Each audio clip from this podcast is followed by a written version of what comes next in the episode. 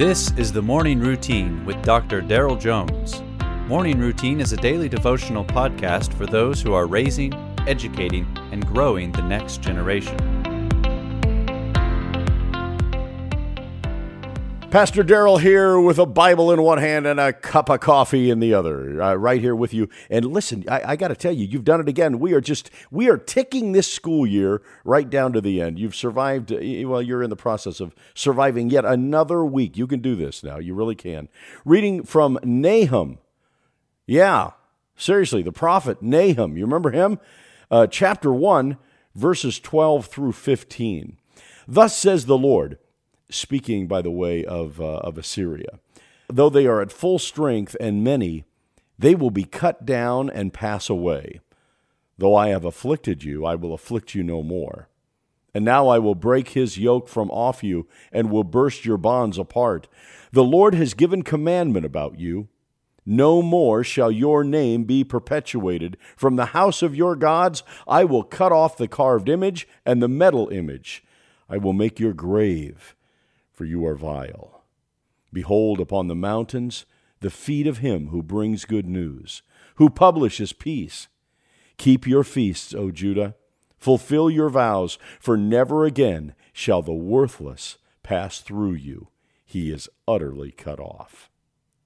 The book of the prophet Nahum addresses Nineveh, the capital city of the Assyrian Empire.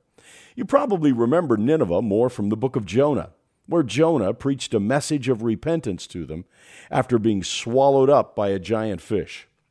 A noteworthy part of Jonah's account was his reluctance to preach to the Ninevites.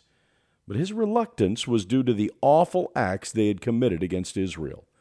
Nahum's prophecy takes place as much as a century after Jonah when the Assyrian Empire now returned to its evil ways. Through Nahum, the Lord describes the judgment that was to come to the Ninevites.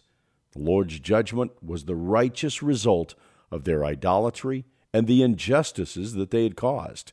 Though they are many, the Lord says they will be cut down and pass away.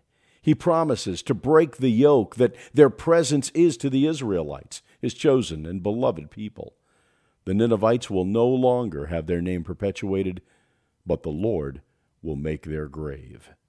The Assyrian Empire fell to the Babylonians later that century. Today, you and I, in spite of all that we read in the papers, see on the news, and obsess over, our God is watching. He remembers, and He is just.